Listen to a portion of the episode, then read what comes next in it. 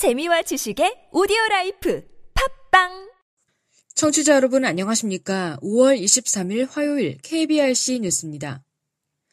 시각장애인이 지하철 터미널처럼 넓고 복잡한 공공시설 실내에서 다른 사람의 도움 없이 스마트폰으로 보행 정보를 음성으로 안내받는 음성 내비게이션이 개발됐습니다. 보행 안내 시스템 비코는 GPS 서비스가 불가능한 실내에서 경로 결정 지점에 도착했을 때 스마트폰에서 방향 전환 등 보행 정보를 음성으로 안내하는 내비게이션입니다. 지하철 터미널 내 시각장애인용 점자 블록의 이동 동선을 따라 주요 지점에 비콘을 설치했기 때문에 시각장애인이 스마트폰으로 내비게이션 앱을 실행하면 현재 위치에서 가장 가까운 비콘으로부터 신호를 받아 문자 음성으로 안내할 수 있습니다. 해당 장소의 주요 목적지에 대한 목록과 경로가 스마트폰에 표시되고 음성 안내를 따라 원하는 곳으로 가는 방식입니다.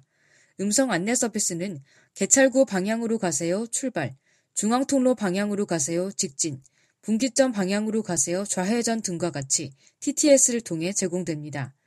또 목적지까지 가는 중 중요 지점은 주변 상황 인식을 위해 음성 안내가 되며 상황에 맞게 적절한 보행 안내 서비스가 제공돼 시각장애인이 안전하게 목적지까지 갈 수 있도록 돕습니다.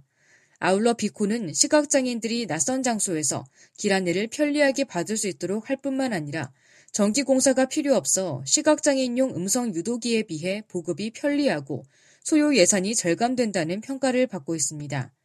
이번 연구를 주도한 한국전자통신연구원 윤대섭 박사는 이번에 개발된 기술은 우리나라의 첨단 ICT 융합 기술이 시각장애인의 삶의 질을 향상한 사례로 남을 것이라며 향후 노인 등 교통약자의 보행 분야에서도 활용될 수 있을 것이라고 전했습니다. 한편 비코는 휴먼 케어가 미래창조과학부의 중소기업 기술 역량 제고를 위한 지원기관 매칭형 연구과제로 개발했습니다. 발달장애인 지원 법률에 따라 전국에 설치된 발달장애인 지원센터 18곳의 전체 직원 142명이 100% 비정규직인 것으로 알려져 논란이 일고 있습니다. 발달장애인 지원센터는 2015년 11월 시행된 발달장애인 지원 법률의 핵심 사업으로 중앙센터 한 곳에 13명, 지역센터 17곳에 129명이 근무하는데 센터장 이하 팀장과 직원 등 모두가 1년 단기 계약직인 것으로 확인됐습니다. 발달장애인 지원센터는 보건복지부가 한국장애인 개발원의 운영을 위탁하고 있는데 개발원은 발달장애인 지원센터 운영은 보건복지부가 2년 단위로 운영을 맡겨 부득이 직원을 비정규직으로 채웠다고 설명했고 개발원 황화성 원장은 예산 당국에서 정규직 인원을 한 명도 주지 않아 정규직을 채용할 수 없었다고 말했습니다. 이와 관련해 보건복지부 노정훈 장애인 서비스 과장은 발달장애인 지원센터는 위탁 사업이어서 수탁기관 입장에서 평생 그 기관의 사업으로 남을지 확신이 안 서기 때문에 비정규직을 뽑는 것 같다고 말했습니다.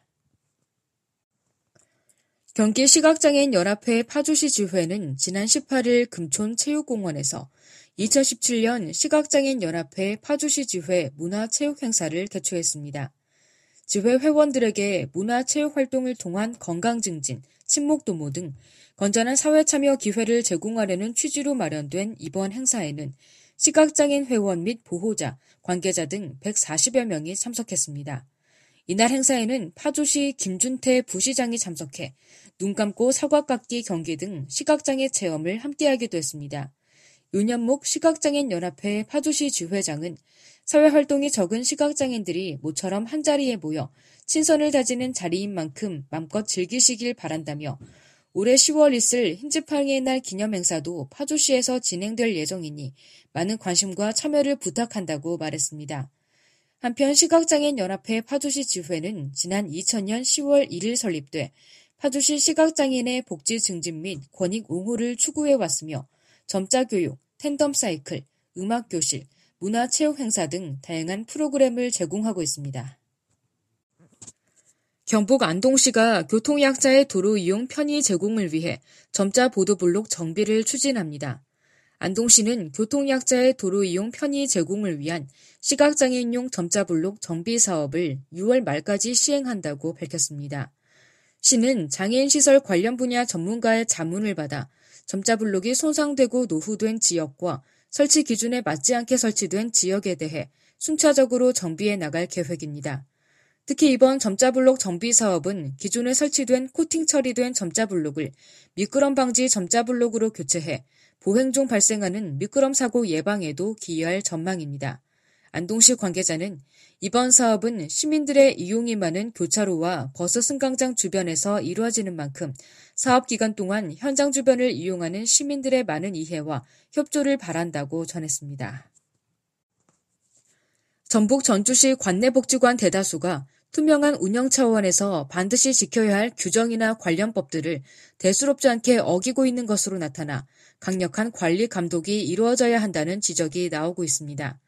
전주시에 따르면 A 노인복지관은 지난해 1월 2일자로 4명의 내부 승진 인사를 시행하면서 A 노인복지관 운영 규정 제3장 제16조 제2호의 규정에 의해 후보자 선정 후 인사위원회 심의를 거쳐 임명해야 하지만 이 규정을 무시했습니다. A 복지관은 시 재무감사 결과 인사위의 심의 의결을 거치지 않고 운영위원회 회의 안건에만 부의한 후 승진 임용을 결정한 것으로 드러났습니다. 또 지난 2015년부터 지난해까지 계약직 등 5명을 신규 임용함에 있어 임용 전 관할 경찰 관서의 임용 예전자에 대한 범죄 경력 여부를 조회한 후 결격 사유가 없을 경우 임용해야 하지만 결격 여부를 사전에 확인하지 않고 임용 후 4일에서 82일이 경과한 뒤 범죄 경력 조회를 실시한 것으로 나타났습니다.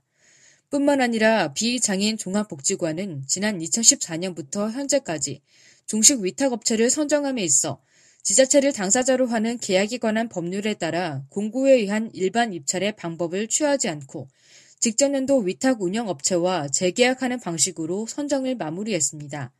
아울러 업체 선정 공고문에 기재된 위탁급식 영업의 신고를 필요한 자로 입찰 참가 자격을 제한하고도 낙찰자 결정 시 해당 영업 신고를 필요하지 않은 참가자를 낙찰자로 선정한 것으로 드러났습니다. 시 감사 담당관실은 A복지관에 종사자 임용, 집단급식소 식재료 납품업체 선정 및 공고, 물품관리, 차량 운행, 법인전 입금에 관한 사항 등과 비복지관의 중식 위탁 운영 업체 선정, 활동 지원 사업 단체복 구입, 물품 관리, 법인전 입금 등의 부실 운영을 적발해 각각 주의 행정처분을 요구했습니다. 경남 밀양시는 찾아가는 시각장애인 건강교실 프로그램 운영을 지난 17일부터 시작했다고 밝혔습니다. 찾아가는 시각장애인 건강교실은 가곡동에 소재한 경남 시각장애인 복지연합회 밀양지회에서 5월 17일부터 6월 22일까지 매주 목요일 오전 10시부터 12시까지 총 6회로 운영됩니다. 전문 강사를 초빙해 웃음 치료, 레크리에이션, 도구를 이용한 음악놀이가 진행되고 침 시술 등 한방진료, 고혈압과 당뇨 등 기초검사 건강상담, 중풍 예방 교육 등은 강용훈 공중보건 한의사가 맡아 진행합니다. 밀양시 보건소 관계자는 소외되기 쉬운 시각장애인들의 건강 증진은 물론 회원 상호 간의 교류를 통해 재활 의지를 향상시키고 지역사회 참여도를 높이는 데 도움이 될 것으로 기대한다고 말했습니다. 끝으로 날씨입니다. 내일은 전국이 흐리고 비가 오다가 아침에 서쪽 지역부터 차차 그치기 시작해 오후에 대부분 그치겠습니다. 아침 최저 기온은 서울 16도, 부산 18도 등 12도에서 18도, 낮 최고 기온은 서울 28도, 강릉 23도, 전주 26도 등 20도에서 28도에 이르겠습니다. 바다의 물결은 모든 해상에서 0.5m에서 2m로 일겠습니다. 이상으로 5월 23일 화요일 KBRC 뉴스를 마칩니다. 지금까지 제작의 류창동, 진행의 홍가연이었습니다. 고맙습니다. KBRC